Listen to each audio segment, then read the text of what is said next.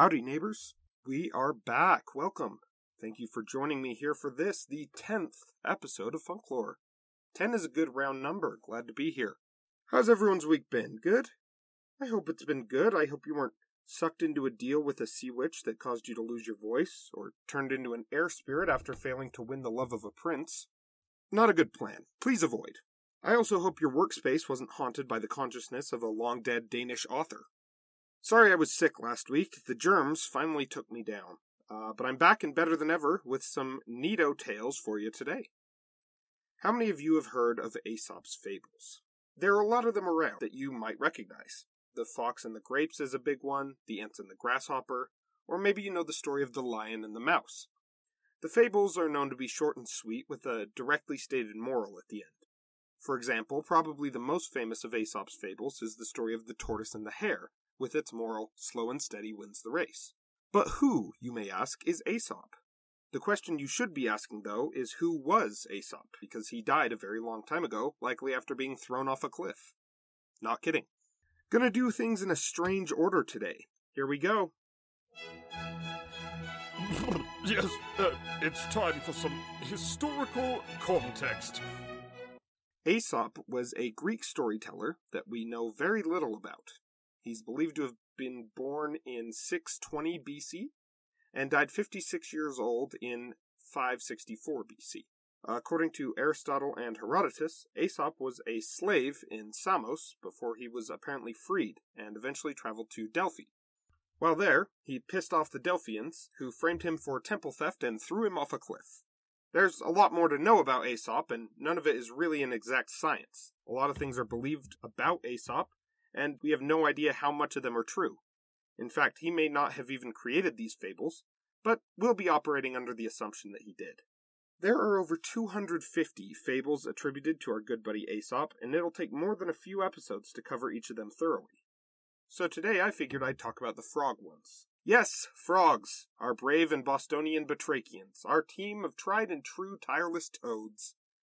They are about to endure so much torture, Buckle your seatbelts, everyone. Aesop apparently really hated frogs. Kicking off our story, we have the frogs who desired a king, alternatively known as the frogs asking for a king. Once upon a time, there were some frogs in a pond, and they were not content with their lives. No, they were upset with living freely and having a good time there in the pond. They wanted someone to rule over them, a dictator, an oppressor. That sounded like a really good deal to them. So one day, a group of the frogs got together and went to visit Jupiter, king of the gods. I don't know why frogs just get to drop in on the gods for a visit. Maybe they're just that good at jumping. Well, after they made their request known, Jupiter was like, Well, that's stupid. You guys are stupid. To this, the frogs said, Hey, come on! We need a king, boss. Like, real bad we do. I was just telling Joey the other day. I said, Joey, you know what would be just great if we had a king? And Joey, always the wise guy, says, Yeah, I think we need to do Dunkin' Donuts. Ah, what a cod that guy. But really, we gotta have a king boss. We just gotta. So, with a sigh, Jupiter sent them back to Earth and threw a log into the pond, creating a giant splash. There's your king. The large splash frightened the frogs at first, and they all scurried to the edges of the pond, afraid of their new ruler. After some time, though, they noticed that the log did not move, so they approached it hesitantly. Hey! Hey, you! Uh, you the, you the new king? The log did not reply. Slowly getting bolder, the frogs approached the slightly submerged stump, one by one, and got close to it. Realizing that it was apparently unable to speak or move, a few of the braver frogs even climbed on top. Pretty soon, every frog in the pond was sitting on the log, angrily protesting its inability to rule over them. You gotta be kidding me! Just what does this Jupiter guy take us for, huh? This right here, this is an insult. An insult to our dignity as proud Bostonians. Er, I mean, uh, proud amphibians. So, disgruntled, the frog sent another group to petition Jupiter for a better king. Guys, I'm Lord of the Sky. I literally have so many other things to worry about. Why do you keep bothering me? Hey, Jupes. Sorry. Listen, this new king, no offense, he's just kind of a dud. You want to send us a better one, please? Please, please, please. You gotta listen to us, Jupy. You gotta. Fed up with the frogs pestering, and with being called Jupy, Jupiter knew that he had to oblige them or they'd never cease their complaining. But that didn't mean that he had to be nice about it. Oh, I'll give you a far more active king. That's perfect. Thank you, boss. Thank you. We look forward to it. And the frogs left. It was a quiet moment at the pond for a bit, and the frogs sat excitedly, waiting with bated breath to meet their new king. Suddenly, a majestic figure swooped down from the sky, alighting in the pond, and quickly gobbling up a frog. Huh? What the? Another frog was swallowed, and then another. Jupiter had sent a magnificent stork that took no time to introduce itself and rather began just eating the frogs. Hey, whoa, whoa, whoa, let's talk about this, eh, pal? cried one of the frogs as the stork pulled him from the water. You're supposed to be our king. Yes, and as king, I royally decree that I'm going to eat all of you, answered the stork, devouring another few of the boastful bullfrogs. And that's where the story ends. The moral of the story. The moral listed at the end of this fable is let well enough alone. I'd also submit the moral don't make the sky god angry by constantly pestering him with dumb requests. You're frogs, you don't need a king. It's a pretty pointed moral for specific cases, but I think it works. Our next fable is the frog's complaint against the sun. Seems like all they do is really complain, but this one is super weird. Apparently, one day the sun was about to get married. To whom? Who cares? Sun's getting married, moving on. Well, the frogs were not pleased with the sun's pending engagement, and in order to cope, began screaming at the sky. Do you guys remember when COVID started up? and somebody made that group on Facebook that instructed everyone to go out on their porch and scream every night. This was like that, but for frogs. Well, Jupiter was up in the sky getting ready for the sun's wedding, but the frogs caused such a ruckus that he had to pop down and see what was going on. It sounds like Jupiter is just weirdly annoyed by frogs. Nobody else seemed disturbed by these events. Jupiter stopped by to see the croaking caterwaulers and asked what prompted their scream of displeasure. Hey, well, you know the sun? Yeah, he's getting married, which is real frickin' swell and all, except that he already ruins our lives every day. His heat dries up our marshes. One son's bad enough. What happens after he's married and he, and he has son daughters and son sons? That's too many sons. And that's the end of the story. We don't know if Jupiter did anything or if he told the frogs just to suck it up, or if being a flaming ball of gas is genetic and the sun can even have kids. The moral of the story. This one actually has a few morals attributed to it. The elements care for no one, and keep close watch on your enemy. I might submit two others, which are uh, don't make enemies with the sun, and uh, the sun is an inanimate object that can't get married. The second one isn't much of a moral, but I'll stand by it. Our next fable is the appropriately named tale, The Two Frogs. Our story starts, surprisingly, with two neighbor frogs. One of them lived in a marsh with plenty of water, the other one lived in a rut in the middle of a road nearby where water would collect from time to time. Seems like a terrible place to live, doesn't it? Well, the marsh frog certainly thought so. Hey, yo, Ralph, uh, why you gotta pick such a dump to live in? Come on, come live in the marsh. We got a great time, plenty of water, parties every night, and hey, a new donkey's just opened up. Come on. Sounds like a good deal. Gotta be preferable to living in puddles on a road. Ralph didn't think so, though. Nah, stuff it, Jakey. I like it here. I just got all my stuff unpacked. It's not worth it to move. Y'all think you're so cool in your little marsh? I'm doing just fine, thank you very much. Well, a few days after their discussion, a wagon came down the road and crushed Ralph to death under the wheels. The end. What a way to go. The moral of the story. Aesop's moral goes as follows A willful man will have his way to his own hurt. So, basically, don't be stubborn. But technically, this story isn't about a willful man, it's about a willful frog. Take that, Aesop. My moral for this story, though, would be the mantra of any realtor worth their salt. Location is everything. Location, location, location. Could cost you your life if you're living in the wrong spot. Be aware of where you're buying your house. Beautiful home, waterfront property with a beachside view, but it is built on an ancient burial ground. And if you've ever seen the movie Poltergeist, you know what that means. but hey, I'm sure it'll be fine. Oh, also, the burial ground is liable to become a sinkhole at some point, especially if the major fault line under the house ever acts up in an earthquake. Oh, but don't worry, this place doesn't get earthquakes nearly as often as it has hurricanes, or tsunamis. But you don't have to worry about those much, not compared to the lava monsters that occasionally emerge from the front yard. anyway, are you interested? Probably should avoid that listing, despite its affordability. Our next tale is of the frogs and the well. It starts out with two frogs who live together in a marsh. Maybe one of them is the marsh frog, Jakey, from the previous tale, and his new friend, that's somewhat smarter than Ralph was. Either way, these two lived happily in their small marsh until the summer came, which dried up their lovely little marsh. Well, rather than bemoan their fate or complain about the sun getting married, the two frogs went searching for a new place to live. After a bit of searching, the two frogs happened upon a well. Hey, Jakey, check it out. It's like a whole pond of water surrounded by a wall. It's nice and cool and shady, perfect for us. Let's go for it. Whoa, whoa, whoa, whoa, whoa, whoa, whoa. Cool your jets there, Jimmy. Sure, place looks nice enough, and there's plenty of water right now, but what happens when this dries up? How do we get out of there? This water goes away bada bing, bada boom. We're stuck out here to dry like a worm on a hot sidewalk. All these walls here. And the story ends. We don't know if Jakey and Jimmy ever found their new home. Hopefully they did, though. It'd be nice to have a story that didn't end with a frog being eaten or dried up or killed or stepped on or kicked in the face or crushed or bruised or lacerated or scarred or biffed. I'm hoping I can be a bit more optimistic this time. Call me Mr. Radiant. The moral of the story. The moral given with this one is, appropriately, look before you leap. Or, at the very least, think about it first. I may as well just cut and paste my last moral here, too, because it's about the same. Location is everything. Part 2 Electric Boogaloo. Coming in hot, our next story tells of the boys and the frogs. Creative names, all of these, aren't they? Once upon a time, some boys were playing by a pond when they happened to spot some frogs just minding their own business.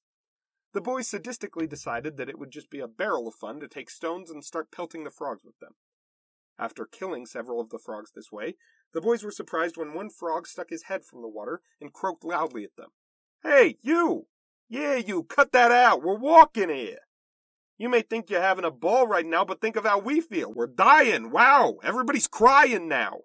So, geez, next time you think about throwing a rock at one of us for crying out loud, forget about it! And the story ends. We don't know if the boys stopped throwing their rocks, but I gotta say, it's pretty messed up if the boys can actually understand the frogs. Like, animal cruelty is already a bad thing, but it feels so much worse when the frogs are intelligent enough to speak. That's just messed up. The moral of the story. One man's pleasure is another man's pain, says the moral for this tale, which I think is undercutting it a little bit. That's more of a thing you say when somebody dislikes your favorite food. The moral for this one should probably be something closer to animal cruelty is bad or don't let your kids be psychopaths. We do have a tale now that doesn't end in frog genocide, uh, called The Hares and the Frogs. Once upon a time, all of the rabbits and bunnies in the world got together for a big meeting. In the meeting, they talked about how much their lives sucked. They were tired of being at the bottom of the food chain, hunted by humans, dogs, hawks, eagles, lions, tigers, bears, oh my, and just about everything else. Well, they eventually came to the conclusion that they should commit mass suicide. Yeesh.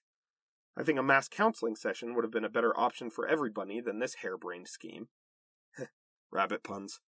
Without consulting even a lucky rabbit's foot, the baleful bunnies all made their way quickly to the nearest body of water, intending to drown themselves. Well, it just so happened that a group of frogs was hanging out in the pond when a great rumble shook the countryside. The rabbits, they were coming.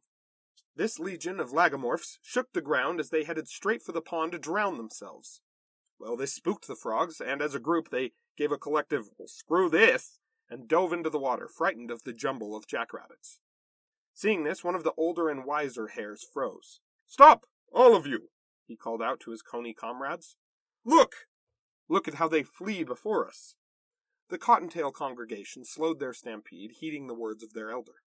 They're Afraid of us, the rabbits marveled. And now knowing that they weren't the most timid things in the world, the rabbits went back to their lives, content that they could totally beat the frogs in the battle if they needed to. The moral of the story. There's always someone worse off than yourself. That's what Aesop has to say about this one.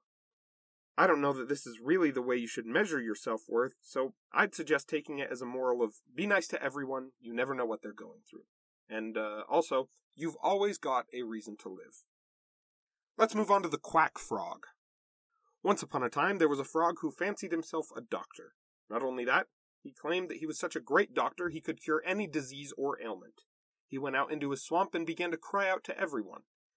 Hey, step right up, step right up, come on, don't be shy. Got a sore ankle, matted fur, blind in one eye? With Miracle Mikey's magical, majestic medicine, you can kiss all of those ailments goodbye. Come on, don't be shy. Try it out. Well, one fox in the crowd of critters was not impressed with the frog's sales shtick. Oh, yeah? What about you? You've got ugly warts, blotchy and slimy skin, a croaky voice, and you're always bow legged. Why haven't you fixed any of that, Mr. Doctor? At this, the story ends, and I'd assume the frog stepped down and hopped away, ashamed of himself. The moral of the story. Physician, heal thyself, is the moral that Aesop tacked onto this one. But feels a little cruel. The frog deserved it, sure, because he was bragging that he could cure anything. But imagine if you had a doctor with a bad knee. You shouldn't distrust your doctor just because of that. Maybe the real moral is that you shouldn't lie and you shouldn't make fun of people's physical maladies, huh? Even if they're frogs. Aesop really hated frogs, huh? The next story, Ox and the Frog, definitely falls in line with the rest of these, starting off with two young boys, starting off with two young frogs playing by the pond when an ox comes along for a drink, accidentally stepping on one of the little frogs and crushing him to death. Wasting no time before jumping into the frog murder, I'd assumed that there was an apology or something, and then the ox left. The second frog didn't seem too shaken up about it either. His mother arrived and asked where his brother had gone. Oh, you mean Pet? Yeah, he died, the frog said nonchalantly. Oh? the mother frog said equally nonchalantly. Yeah, some big, huge galoot of a monster came and squished him flat. He's out of here. Bada bing, bada boom. I mean, I guess when you're a frog in one of Aesop's fables, you have to be ready for death at any moment, and able to make peace with it just as quickly. So, there's that. The mother's concern was not about the death of her son.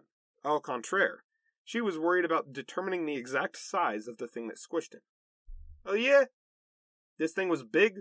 Was it, uh... this big?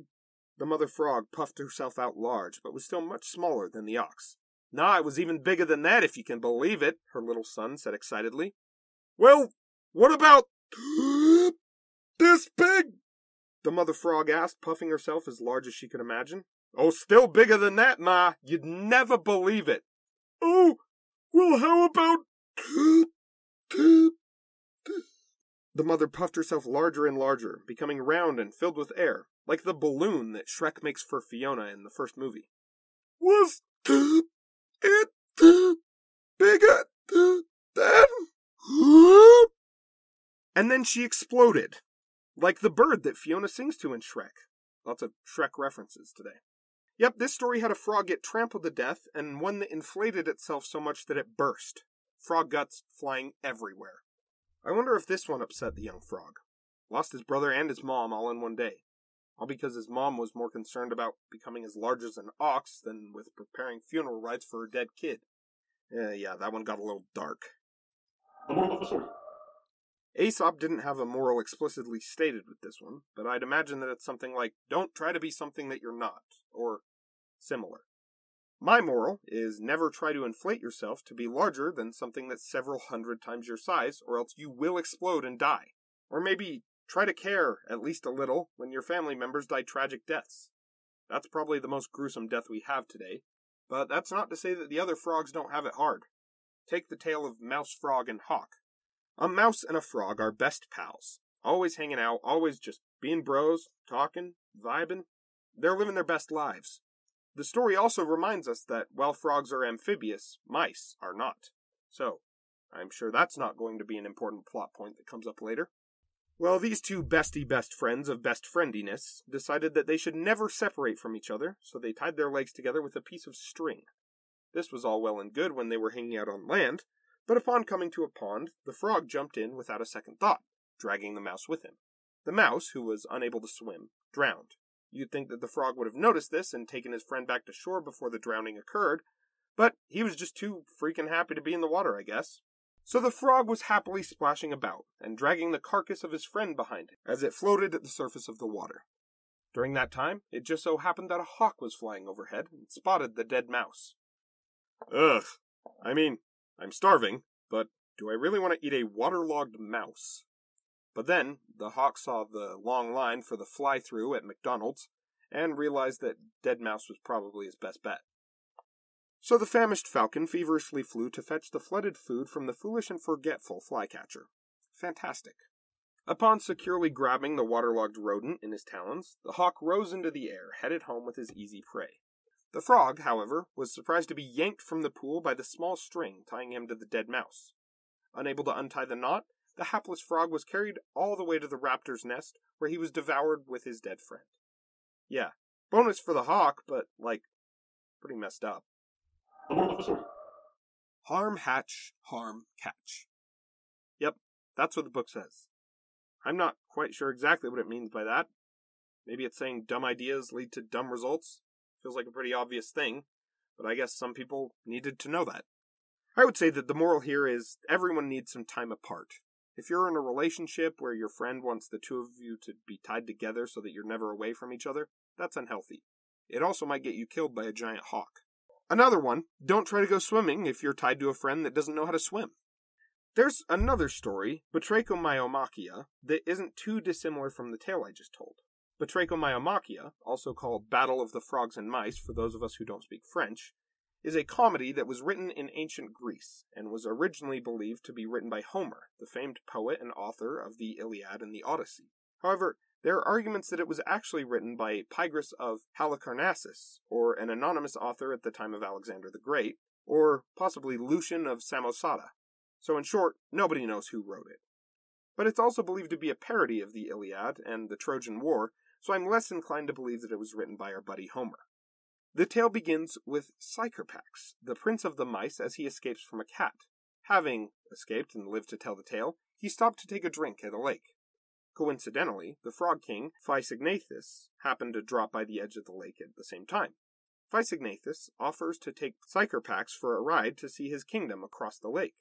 The young mouse prince agrees and climbs onto Physignathus's back. As they swim across the lake, they encounter a water snake. Instinctually, the Frog King dove beneath the water to escape, forgetting his passenger. Psicharpax, unable to swim, drowns and is left in the lake. It so happens, on the mouse side of the shore, another young mouse witnessed the death of the prince and informed all of the other mice. Enraged, the kingdom of mice declared war on the frogs, who blamed their king. Physignathus, however, denies the entire incident. Not cool, man. Just own up to it.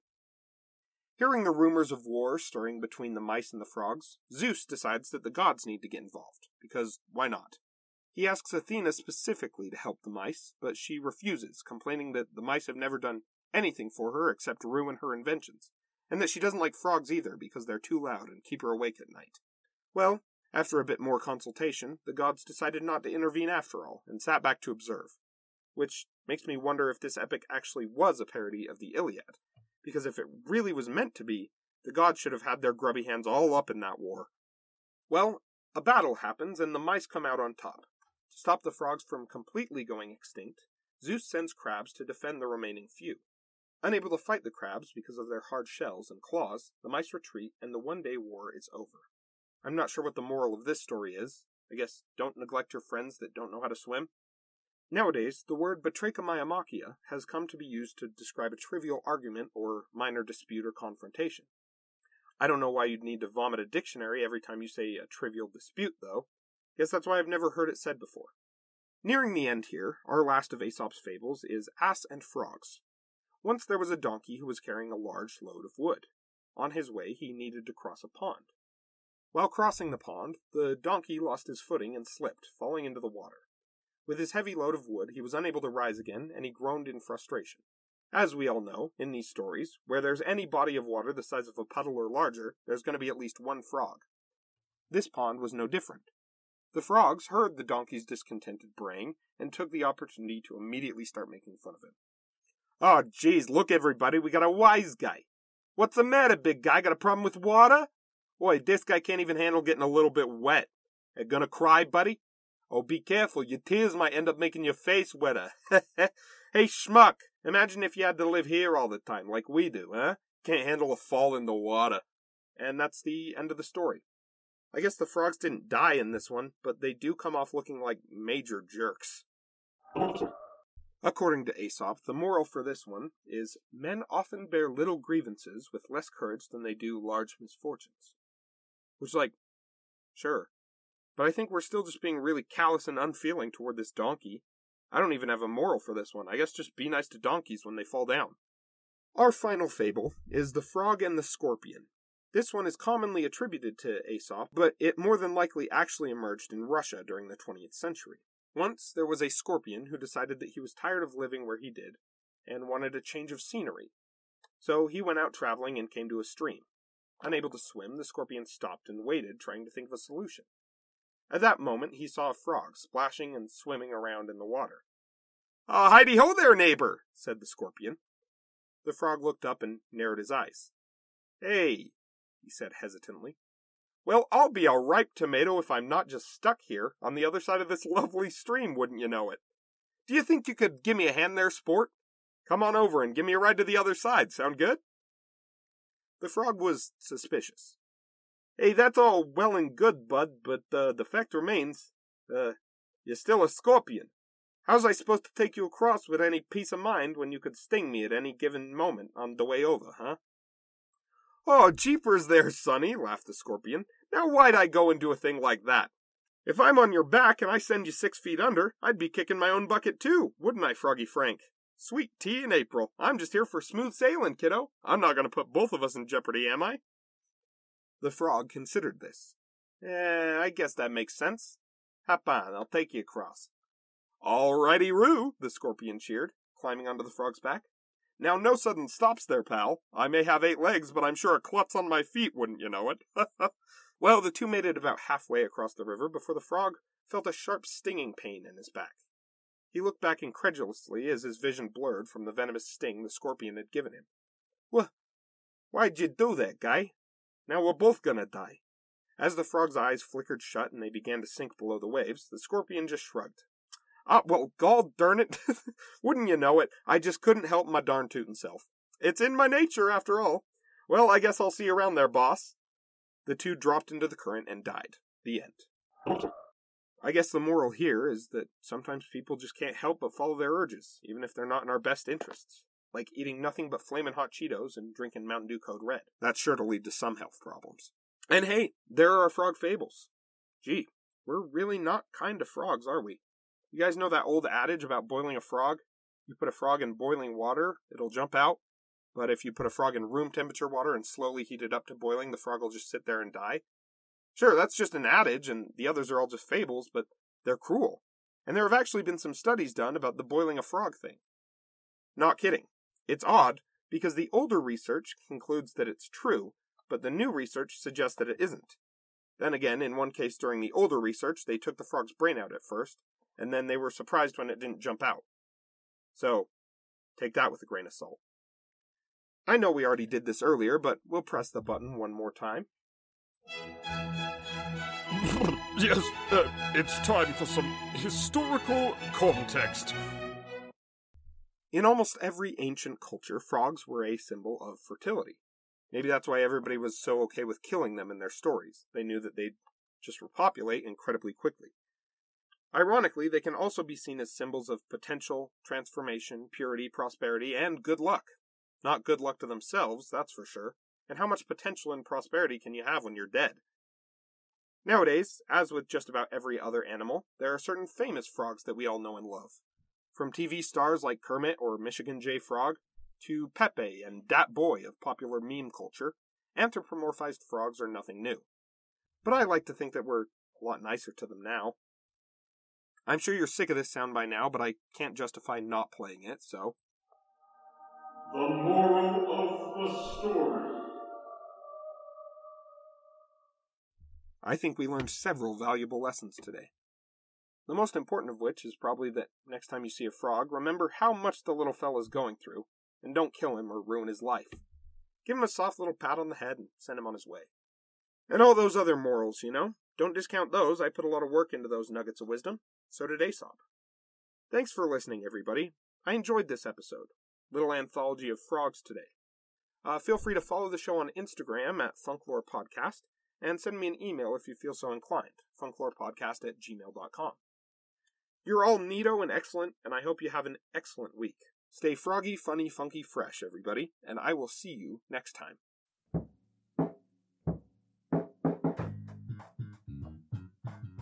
Funklore was created, written, and hosted by Justin Bouck, with special thanks to Joshua Andrus for creating the music beds and album art. Sources for this episode are listed in the episode description. Distributed by Anchor.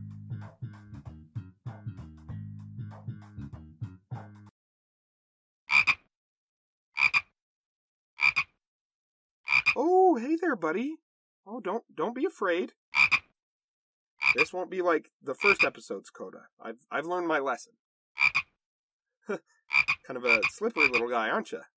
Now, now hold still. Stop stop wriggling, please. Just hold still. Uh, Dang it! Not again.